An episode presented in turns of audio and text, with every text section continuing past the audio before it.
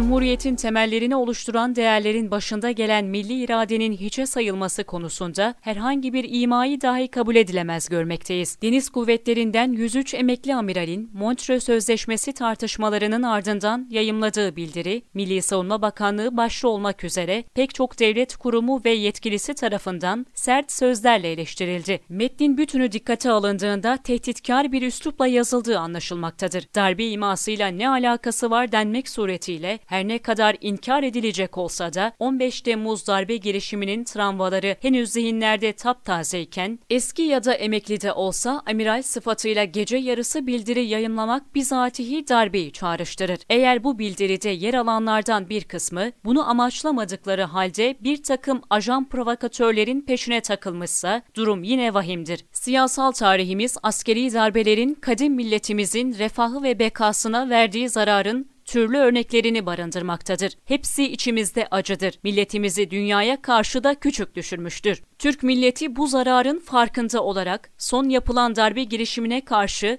dünyaya ders veren bir refleks göstermiştir. Savunma TR olarak diyoruz ki Millet olarak asker bizim askerimizdir. Cumhuriyet bizim cumhuriyetimizdir. Demokrasi de bizim demokrasimizdir. FETÖ sebebiyle yıpratılan kurumlarımızın vatanseverlik adına siyasete müdahale etmek suretiyle daha da fazla yıpratılmaması çok önemlidir. Cumhuriyetin temellerini oluşturan değerlerin başında gelen milli iradenin hiçe sayılması konusunda herhangi bir imayı dahi kabul edilemez görmekteyiz. Bu bağlamda düşman sevindirecek herhangi bir ayrışmanın veya kargaşanın yaşanmamasını temenni eder, saygılarımızı sunarız.